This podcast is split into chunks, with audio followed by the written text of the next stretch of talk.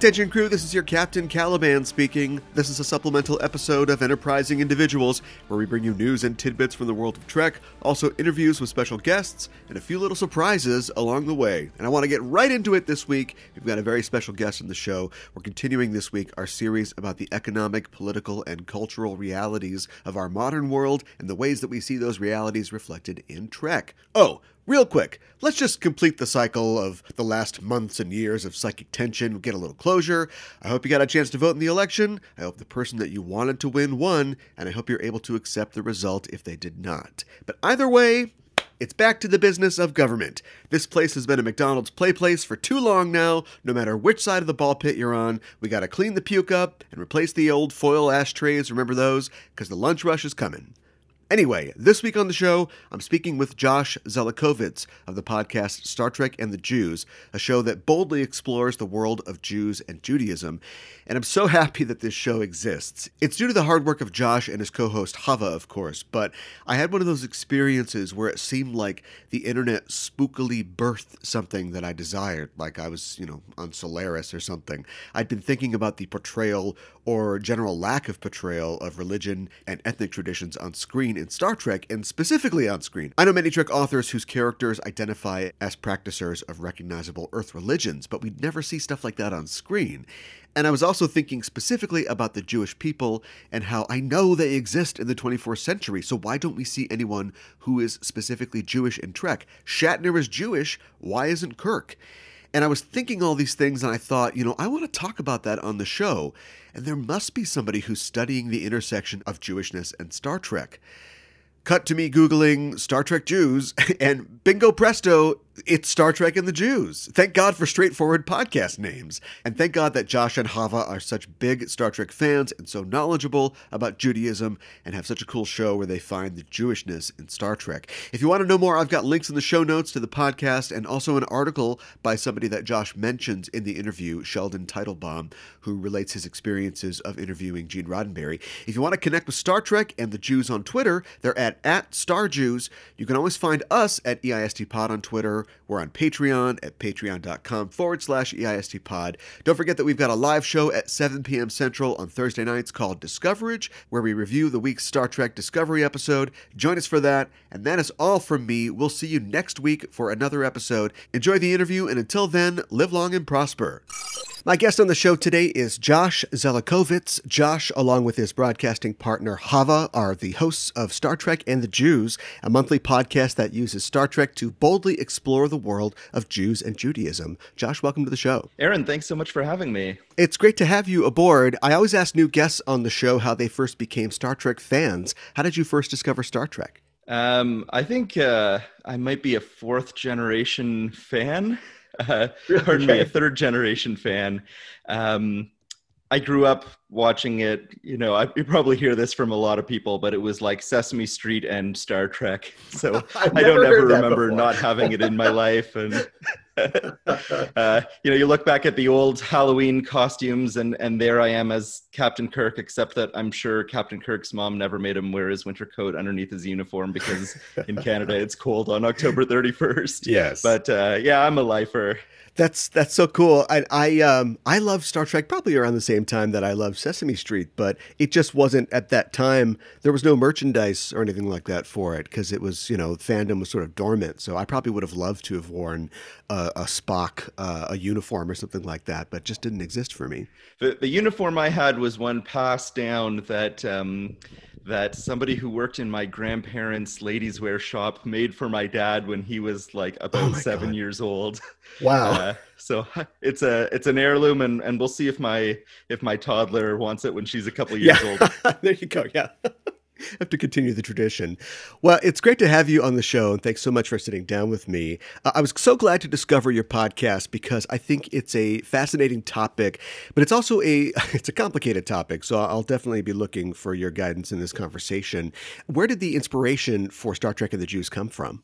I think that uh, my Jewishness, like my Star Trek fandom, is something that uh, that I carry with me all the time. And there are areas of my life that have uh, in very many ways informed my worldview and really informed my identity.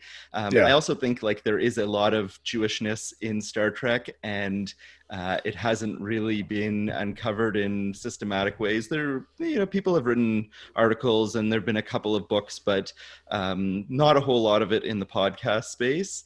Um, two shows that I really like are um, another Star Trek podcast, uh, Greatest Generation, which is like sure. a very whimsical, fart jokey kind of yeah, podcast. Yeah, yeah, And Judaism Unbound, which is a show about finding radical new ways to reimagine Star Trek, uh, reimagine Judaism. And so uh, I think we try to synthesize those two a little bit, where we try to be lighthearted and have fun and radically rethink Jewish ideas. Um, and uh, yeah, we, we we try to muddle through with that. I, there's a lot of Star Trek podcasts, as, as I'm sure you know, and I think the key to standing out and getting an audience is providing something specific. You know, there's plenty of shows where it's like three fat guys talking about Star Trek or something like that, but the shows that um, that I appreciate, uh, things like Women at Warp that look at um, intersectionality, Great feminism, yeah, in the in the uh, show. And uh, what I try to do with my show is, um, I think how you really find a specific audience, and of course, just you know, being entertaining and funny as well, which the uh, the uh, next gen guys have definitely figured out, or the uh, the great the greatest gen guys. I think something uh, your show and mine have in common is that the show has become a vehicle for interesting conversations with interesting people, and so we have a segment on ours called Reb Alert, yes. where we bring in uh, sometimes a rabbi, sometimes uh, a, another scholar or teacher of some kind. We kind of interpret reb, which is like another word for rabbi, in a in the loose meaning of the word as like teacher. Uh, yeah. And so those conversations have have been really fun. Those conversations are great, and uh, I haven't heard every episode of your show, but it seems like sometimes your guest is uh, is familiar with Star Trek, and sometimes they're just game to talk about Judaism and uh, and Star Trek. Yeah, they run the whole gamut. Uh, oh, oh, you've always got your um, your Jewish school homework though uh, to let people prepare before they come on your show.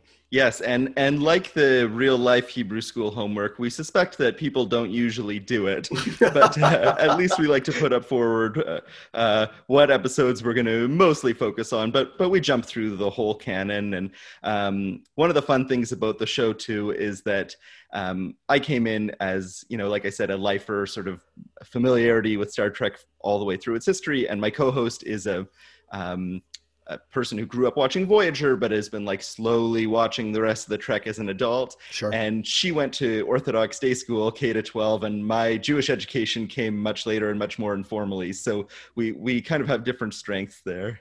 Something that I find fascinating and maybe also a little distressing about Star Trek is that, as far as I can tell, None of the major characters in any Star Trek series are Jewish, and I'm not sure that, with some exceptions, a Jewish person has ever been explicitly depicted on screen in Trek. And you make a comment on your show that, you know, Albert Einstein does appear in an episode of TNG, and I think we may see, we might see two guys with side locks in a street scene in Far Beyond the Stars, but on the whole, Jews just aren't represented culturally or religiously on Star Trek.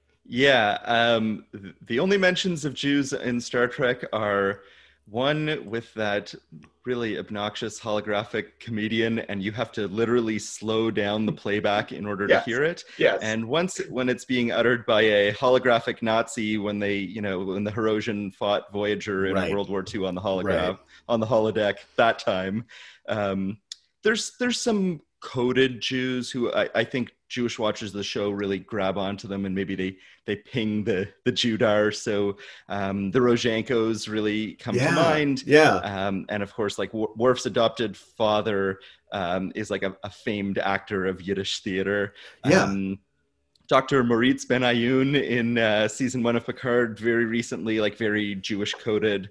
Um, and sometimes, you know, characters are Jewish coded in like a negative way where it seems like, you know, I think of a character like Kivas Fajo or Arne Darvin, oh, uh, where yeah. the writers have like leaned into some Jewy stereotypes, but aren't aren't really um, trying to like depict a Jewish character. Rather, they're like playing on tropes. I totally forgot when I, just in preparation for this about Saul Rubinek uh, appearing in that episode. Um, But I mean, like he's he's a great actor, but he just kind of always plays like the same kind of character, which I imagine is very similar to himself. So I'm not sure if that was like a conscious choice on their part. But you know, you mentioned um, the Rozhenkos, and I had read that they were more or less like explicitly set up to be uh, representing Russian Jews, but the studio got skittish, uh, or Piller and Berman did, and sort of decided to downplay that. Yeah, um, that's in. Um, I think that's in Larry Nemecek's book, and you never mm-hmm. really know like how much is censorship, how much is self censorship because people are worried about it being censored, how much yeah. is trying to play to a, a broad audience. But uh, it, we're definitely lacking like a like a full authentically jewish character who kind of lives their jewishness out loud and you know obviously yeah. star trek has um you know from gene roddenberry's vision of a world where you know i don't think gene roddenberry would approve of a show called star trek and the jews um, i think that his disdain for Jude- for religion um, is like very informed by his like southern baptist like Protestant understanding of what a religion is. Yeah. And like, you know, Jewishness kind of blurs those lines between religion, ethnicity, nationality, culture, family, tradition. Um, yeah. It's only really in like the 17th or 18th centuries that people start to think of Judaism as like a religion. And that kind of fits into the story of like emancipation of European Jewry. Yeah. Um, and so I, I think that uh, Jews have been omitted in a way that other cultural groups uh, haven't been. Um, although I did notice in the first episode of Lower Decks, there is it's a deep cut but like way in the background when Tendi is first sporting the Cerritos mm-hmm. you see in the background a um a character who looks like he's a turbaned Sikh Starfleet officer yeah. and I thought like okay there's another group that you know blurs nationality culture ethnicity religion the way sure. we do and here they are so so I have high hopes it, it's unfortunate because Gene Roddenberry is he's an interesting guy I don't think he was much of a detail guy and so, as a humanist, uh, a fierce humanist, he's got this premise that in the future people will trade religion for rationalism and humanism. But, of course, leaves out completely the idea that many faiths are a cultural and ethnic identity as well. And I think it's highly unlikely that, honestly, that religion, period, and religious tradition would be completely gone in the Federation's future. Right. And we know from um, like for example in data's day data mentions that uh, the hindu festival of lights uh, or diwali is being celebrated on the enterprise d. Yeah. Uh, phlox mentions uh, attending mass at the vatican uh, in enterprise. So you know those references are throughout. Um, yeah. and, and i guess like it is crazy to imagine religion disappearing from the world but star trek also expects us to believe that like nationalism and poverty have uh, have vanished from the world. Yeah, um, I, yeah. I like to think that what's gone in in Trek's future is coercive religion. Um, you know, you talked about humanism and rationalism, and like I'm big on those things too. Yeah, those are cool. I like that idea that coercive uh, religion is is the thing that has disappeared. Uh, speaking of coercion, it I think it's interesting to note that if you read like extended uh, universe Star Trek books, you know, you will see references to characters' faith and observance. And it almost seems like it's just you know, the TV element of the franchise is where they're afraid of letting faith slip into their humanist utopia. I remember the flap that started a couple years ago over an Entertainment Weekly article that was published just before Star Trek Discovery was released, and it recounts an exchange between Jason Isaacs and series producer and writer Kirsten Beyer, where, um, as Captain Lorca, Isaacs ad lib something like, you know, don't do it for God's sake. And Beyer reportedly told him that he couldn't say that because there's no religion in Trek. And it's like, it seems like being overcautious. I mean, Bones alone says, my God, Jim, about a million times in the original series. Not just that, but I mean, all three of them, Kirk, Spock, and McCoy, like throughout the original series and the movies, they have um, a literary familiarity with the Hebrew Bible. Like they'll drop quotes and allusions, sure. like um, which is not to say that they're Jewish or Christian characters, but they have that knowledge sure. baked into them the same way they do of Shakespeare or Greek mythology, things like that. Yeah, that's true. Um, but in that case, just being uh, the sense of them being, I suppose, well read or cultured rather than being particularly uh, mm-hmm. observant. Mm-hmm. Um, it, it's so interesting too because you know Gene was a guy that was surrounded by Jewish creators and writers, you know, in his own production. You know, the stars of his show are both Jewish, and his executive producer is Jewish, and so there these voices are all there, but they're th- that didn't translate really to there being any, you know, as we mentioned, like explicit characters or like explorations of those ideas on screen. Yeah, there's um there's an article by a journalist named Sheldon Teitelbaum.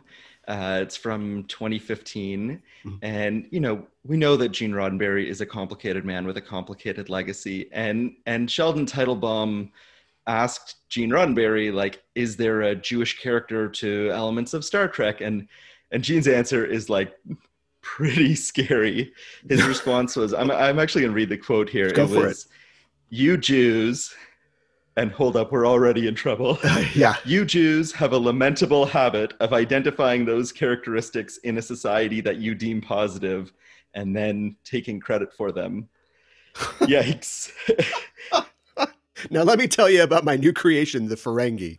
Uh, you know, Leonard Nimoy has, has also said, unfortunately, that, you know, Gene Roddenberry that he observed him making anti-Semitic comments and comments about other racial and ethnic groups as well. And he's a complicated man who expressed you know these humanist values but didn't always live up to them and yet we know at the same time that there were there were jewish creators in the show who uh, and my show doesn't try to say that every single thing we look at was intentionally putting Judaism into Star Trek. right, right. Often we're just drawing parallels and looking for examples and ways of exploring Jewish texts or Star Trek texts. But there's things like um, the Voyager episode Day of Honor that was made as mm-hmm. a Yom Kippur special, or mm-hmm. um, Leonard Nimoy's depiction of Mount Seleya when he directs Star Trek Three, which you know he's said in in uh, in interviews he was trying to go for like an ancient Israelite aesthetic. So like in lots of places, um, there's like authorial intent that yeah. Gene Roddenberry perhaps didn't see or or chose not to acknowledge it's yeah it's just so strange. Like you said he's a complicated guy and you know the original series was of course produced in the 1960s and civil rights in relation to race were a hot button topic so trek often deals uh, very explicitly with racial injustice but i guess representation in terms of uh, religious or cultural minorities was not on the minds of the producers. Yeah yeah, and for the original series, it's excusable. But uh, come on, Star Trek, it's it's time already. Why fifty some years later? Yeah, are we still in that situation? Uh, you know, it doesn't. it doesn't mean that Jewishness isn't obliquely represented, and you gave some great examples, um, especially on the part of Nimoy. You know, I think everybody knows by now that the Vulcan salute was created by him based on the priestly blessing that he saw at an Orthodox synagogue when he was a boy. And a lot of online commentators have tried to connect the Jewish experience to events or specific depictions in the world of Trek. I remember reading an article when Star Trek 2009 came out that claimed that with the destruction of the planet Vulcan in the film, the franchise was attempting to sort of canonize the parallels between uh, the Vulcans and Rabbinic Judaism. And the film, of course, was co written by Alex Kurtzman and directed by J.J. Abrams, who are both Jewish. Would you agree that Vulcans as a culture can be read as Jewish? Yeah, I think there's certain parts of Vulcans that, that can be read as Jewish. Um, in the original series, they kind of get tagged with a kind of Orientalism, like mm-hmm. depicting mm-hmm. them as like the mysterious Far East other, and mm-hmm. and that can play on Jewish stereotypes. But I think you know Muslims and uh, people from East Asia and South Asia get lumped into that as well.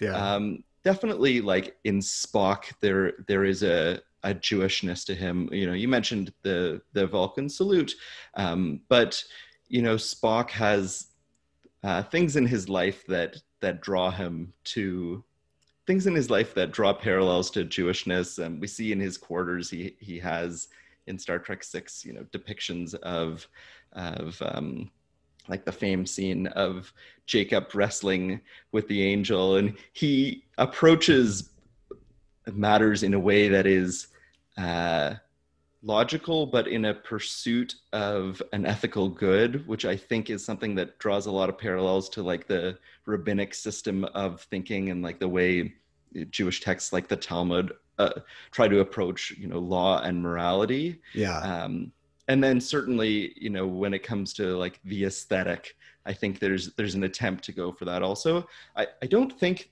in the original series there is a single Vulcan with a speaking part who is played by a non-Jew. Like I think Sarek and uh, uh Amanda, uh, pardon me, not Amanda, Sarek and Spock and um, the betrothed um, is T'Pring, is that her name? Yes. Um, and her her boyfriend um, are, yes. are all played by members of the tribe. Yeah. And it, in some ways that continues, and and there's other there are other species in Trek that I think um, Jewish Star Trek fans latch onto. I think the Bajorans have been a stand in for many oppressed peoples, and that some Jewish Star Trek fans like to see themselves in that, but that is true for many other peoples as well. Um, and interestingly, like even the, the Klingons from time to time, there's uh, there's some parallels that are drawn there, sometimes in good ways and, and sometimes in not so good ways.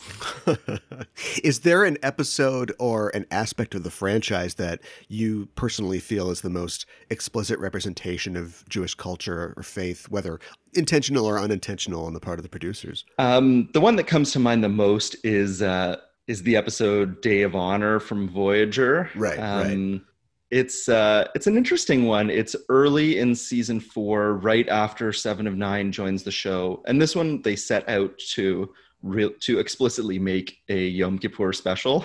Uh, okay. Star Trek's never done a Christmas special unless right. you count uh, Generations, and yet yeah. we have a Yom Kippur special that came out in Tishrei, the month leading up to Yom Kippur. Yeah, and it, it really deals with the the themes of the holiday, like related to atonement and and um, balancing your good deeds and bad ones but yeah. it also deals i think with like um, the jewish north american experience where B'Elanna is like like a secular klingon and yeah. as she goes through the day of honor she she has to struggle with like what her relationship is to a holiday in a tradition that like she doesn't totally buy into but feels this like family connection and like yeah. do i fast and go to shul because my grandparents did or am i setting out on my yeah. own way is this yeah. a barbaric ritual or is this a meaningful thing for me um, so that's a really interesting one that's interesting. She's she's interesting as a as a mixed race character who's at odds with her heritage, and I, am sure there's a lot of non-observant Jews who who feel for her in especially in that episode. My partner is Jewish and her father comes from a family with a wide range of observance amongst the siblings. And her own family isn't particularly religious, but when she sees her aunts and uncles and their families practicing their faith, she thinks, you know, I should probably be a better Jew. I, I need to know more about this sort of thing. And the reality of the Jewish experience in North America is that um, outside of you know very insular Orthodox communities, practically every Jewish person has uh, has non-Jewish people in their family, whether that's cousins or a parent or, or things like that. That's that's the reality of the um, of the multicultural society that we live in. Yeah. Something that wasn't possible a century ago because because Gentiles didn't want to marry Jews a century ago, well, uh, yeah. and so um, the the situation has has really changed in a way that I think the Jewish community sometimes resists, but that I think has brought um, a lot of positivity and inclusion, um, safety, and um, and new perspectives to the Jewish world. And it's something that I think is sort of represented in um, in Sarek's uh, marriage with Amanda in a lot of ways.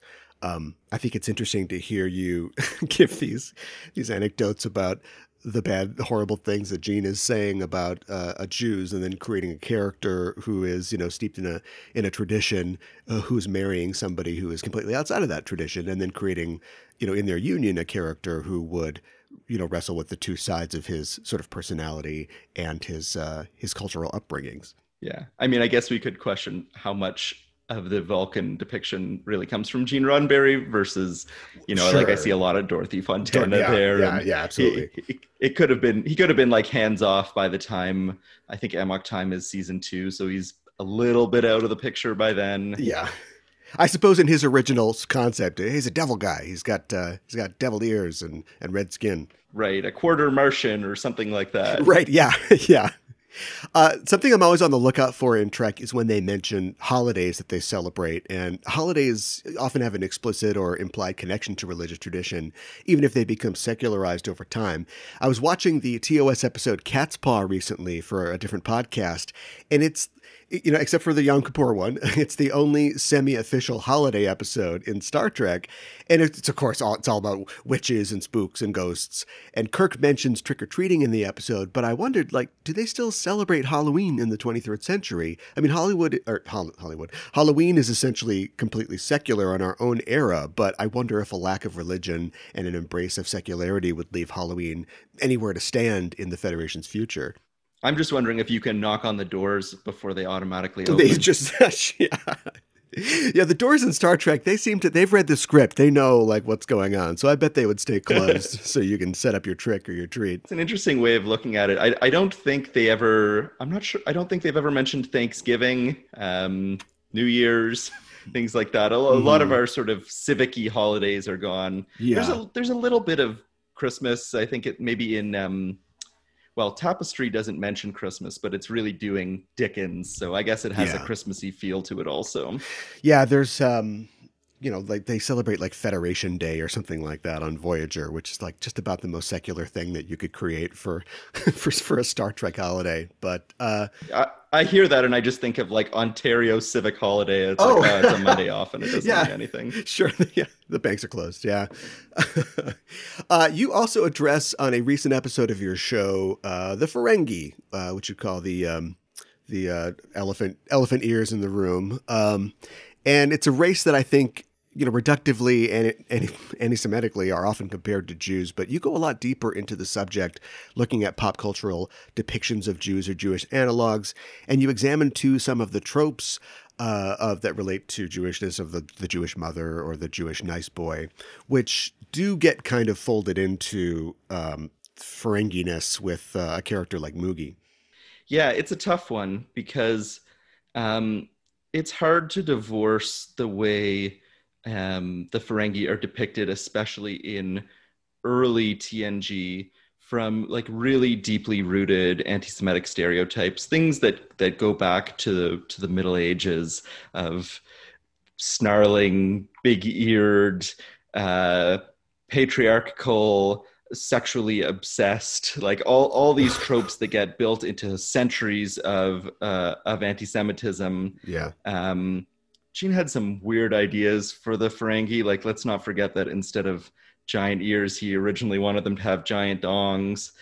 Um, it's uh, it's a tough one because the Ferengi are portrayed so lovingly by predominantly Jewish actors, and like I watch episodes like like Little Green Men or The Magnificent Ferengi, and I have like real, real affection for those. Yeah. Um, I think that like Gene Roddenberry didn't set out to make the space Jews, but when he set out to make a caricature of capitalism, he built it up with the anti Semitic images that he had. I don't know if consciously or unconsciously, but um, there's really no way to to divorce them. And so, you know, there there is harm there. I think that maybe Star Trek needs to to make a little teshuva, like a, a repair or repentance on that. um, but that um, in some ways it's it's redeemed by the fact that like in Deep Space Nine, the Ferengi are so three dimensional and, and so interesting. Yeah. Um, yeah. You know, our, our, um, our guest on that episode, Jonathan Bronfman, who's uh, written a lot about um, gender and uh, racism, anti-Semitism in pop culture media. He makes the argument that um, that the problem with the Deep Space Nine ones is kind of like Christian normativity, that like whenever the Ferengi are seen as doing something positive, it's because they're like abandoning the traits that are that our media assigns to Jewish characters. Sure. Um, and I think there's like sometimes that that's true, but but there's also times like um, like treachery faith and the great river where we just get to see like the ferengi being their best ferengi and saving the day through that. Um, yeah. so I, I guess it's a mixed bag. Yeah it's hard it's hard to reconcile. I'd love to just you know think of them as primarily an, an, indictment of capitalism. I guess the problem with them being an indictment of capitalism is that they're not a very good indictment of capitalism. like they definitely don't look like I, I don't see like Bezos and Zuckerberg in the Ferengi. They're more like the the used car salesman, and and I don't think like the local used car salesman is the one who's like driving capitalism to be a force of oppression in our world. uh, so, like in some respects, they they fail as a critique of capitalism. Not only, I mean, not only are they written much better in DS9, and of course, DS9 as a whole is written very well, but I think it's a great example of sort of rescuing something that could have been just this, you know, horrible stereotype trope and uh, kind of taking the ingredients you're given and, and, and making something something positive, something good good out of it. Yeah, sometimes I wonder what like the Star Trek franchise would have looked like if if they hadn't had that like Michael Piller change up in season yeah. three, and like yeah. if they if they really tilted into uh, the Ferengi being the big bad and every other week landing on a sex planet and that kind of stuff, yeah. and yeah. I, I think we'd have a very different kind of franchise today. Yeah, I um, something that I really love about new Star Trek uh, CBS shows is that they've I think they've really accomplished so much in terms of delivering on the premise of Trek as a diverse utopia, especially in terms of representation. Mm-hmm. But I wonder sometimes, since so many of them are set, uh, you know, in the in the history of the show, be it Discovery or the new Pike show, and not that you have to, but like if they committed to trying to depict, you know, the the cultural uh, mores of the time that we see on display in the '60s. Like, I think it you couldn't. I think you'd make a lot of people angry, and probably myself included. But it's interesting to look back at Discovery now and go, oh, they're a lot more progressive than I remember Kirk and Company being, you know, on their cardboard sets. They make the point often in the uh, in the podcast Women at Warp that like the biggest problem with TOS today is not the cardboard sets or the coffee stains on the carpets. It's the like rampant casual sexism that yeah. you know you basically see in every episode of the original series. Yeah, yeah. We talked about the Bajorans before, and I think the Bajorans are often held up as an example of, you know, a society with a strong connection to faith and observance. And some people see them as an explicit reference to the Jewish people. I, I don't know how far I would go to agree with that, but I guess it's hard to kind of argue. Whether or not they're explicit, I think that they're made to be um, a catch-all for different oppressed groups, and that different yeah. writers have treated them in different ways. So, like in the episode, um, in the episode Ensign Ro where we see them like in a diaspora in camps and connected to terrorism, like that feels like uh, an episode being written about Palestinian oppression. Yeah. Uh, and then we'll have an episode like like duet uh, near the end of the first season of Deep Space Nine, where they're drawing like really close parallels to the Holocaust and to things that happened in like the prosecution of Nazi war criminals in the decades after that. Yeah. So yeah. I, I think that um, the writers succeed in letting Bajorans be a stand-in for different oppressed peoples, and they tell different kinds of stories through them.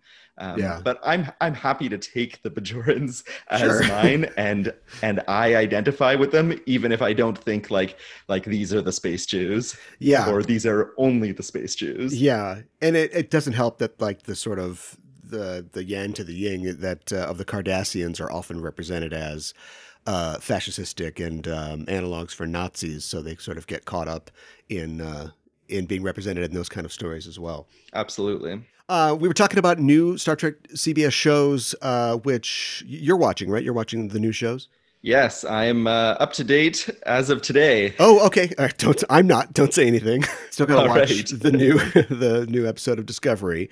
Um, but I think that you know a lot has changed in terms of seeing uh, Jews or um, Jewish analogs represented on screen with the newer shows, um, specifically with the premiere of Star Trek Picard, which was co created and overseen by author Michael Chabon, whose works are intimately tied to his Jewishness. And you guys, um, you go over that in one of your episodes, um, the influences that he is clear, clearly putting into uh, his work on Star Trek Picard. Yeah, um, I, am a big Michael Chabon fan. The Yiddish Policeman's Union is like one of my favorite novels, yeah. and um, uh, he he's got some terrific works. Um, I, the ways that he layered in the Jewishness in uh, in season one of Picard are like usually pretty subtle, you know, like uh, naming a planet after a character from the the Book of Esther, the planet Vashti, or uh, you know, I mentioned uh, Dr. Benayoun before. Yes, uh, but I also think that um, some of the themes of season one of Picard tie into like the Jewish experience in the 20th century with respect to like statelessness, and we see that both in in the Romulans and the the synths and like the experience as refugees or trying to keep your culture alive in a diaspora. Yeah. Um, those were themes that I thought were really strong at the beginning of the season and maybe didn't uh, didn't dunk all the way to the end, um, hmm. which I think is true for for a lot of thread points in season one of Picard, where well. you know, um, their their eyes were were bigger than their uh, ability to execute. Yeah. Um, but there were definitely some really interesting themes brought up there. Um, the golem is a great one. You know, the golem comes out of of um, Jewish mythology, like this idea of the clay man, which in, in some ways, like the legends of the golem, are the basis for a lot of our science fiction stories of robots and androids. Yeah, uh, and and golem, the word itself comes from uh, Hebrew, like golami, like an unformed uh, mass.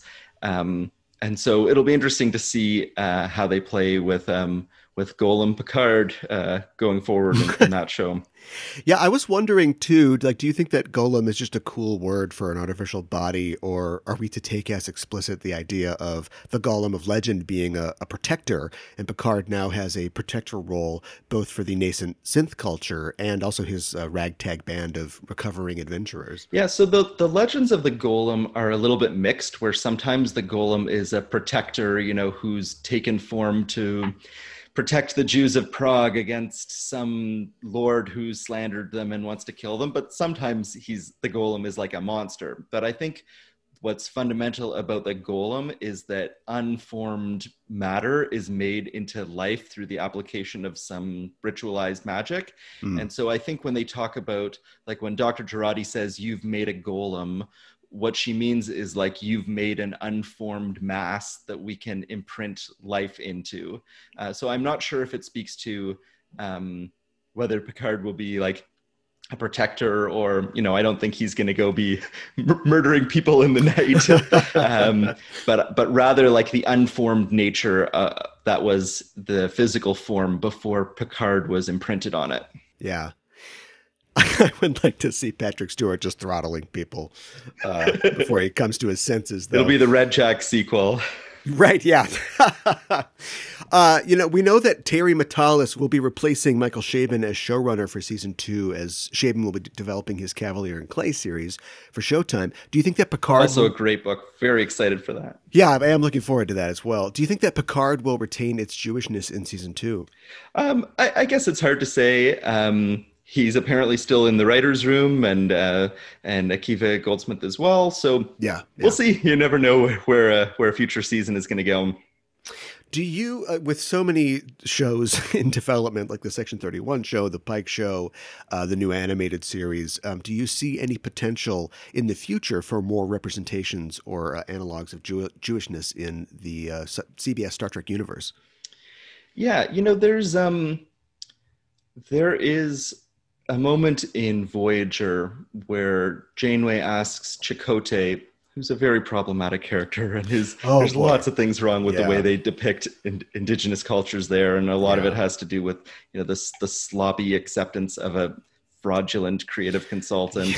yes. Um, but there, there's a moment in Voyager that's always stuck with me where um, Chakotay is asked if he believes in like the rituals of his people about like the stories of the rubber people and he kind of says like well do you believe in Adam and Eve? Like he um, he lives these traditions and rituals and they're a part of his identity and his outlook but he is a scientist and a starfleet officer and his decisions are based on reason and rationality. Um, and i would love to see a, a character like that in star trek. Um, I kind of hoped they would have done it with Sylvia Tilly, um, who um, there's a great moment when she's releasing the tardigrade in season one, where she actually recites um, a passage from Psalms, and she says, May the sun and the moon guard your comings and goings. But she twists the saying from Psalms where she takes God out of it and puts in the sun and the moon. In other words, she's she's saying like I'm going to use this um, this literary tradition of the Hebrew Bible, but I'm going to put my own spin on it. And I thought like this would have been a great opportunity to make like a character who's a secular Jew who's proud of their Jewishness, but um, but is a Starfleet officer also. Um, and it doesn't seem like they're going in, in that direction. Well, yeah. but yes, I, I very much would like to see that character. And you know, the Jewish world is enormously diverse. And one of the problems we try to tackle in our show is this idea of like Ashkenormativity, like thinking of if you think of the Jewish world as Jerry Seinfeld eating a bagel, you've bought into Ashkenormativity, yeah. kind of like essentializing Jews as 20th century Eastern European immigrants to America. And the yeah. Jewish world is like so much more complex and diverse than that. So I would love to see like different depictions that uh, align to different parts of that uh, diverse Jewish world. Yeah, absolutely. I think it's one of the strengths of your show as well is that you can relate the Jewish experience to to other ethnicities and traditions as well. Uh, like when you talk about Journey's End and TNG and their representation of um, of indigenous people and how they don't really do that well either. And I guess I just really like to. I mean, we we've got so much in the past of Trek. We have so many mistakes that we've learned from. Um, you know, why can't we have a, a, native character that that gets it right? I hope they do something like that uh, in the future on one of these shows. Yeah, my co-host Chava, she mentioned on that show that like that we're lucky that you know, although there haven't been great Jewish depictions in Star Trek. Like as Jews, we see ourselves represented in a lot of different places in pop culture. And yeah, you know, I can think of shows like like Transparent or Marvelous Mrs. Maisel or Rugrats yeah. that show all kinds of different models of Jewishness.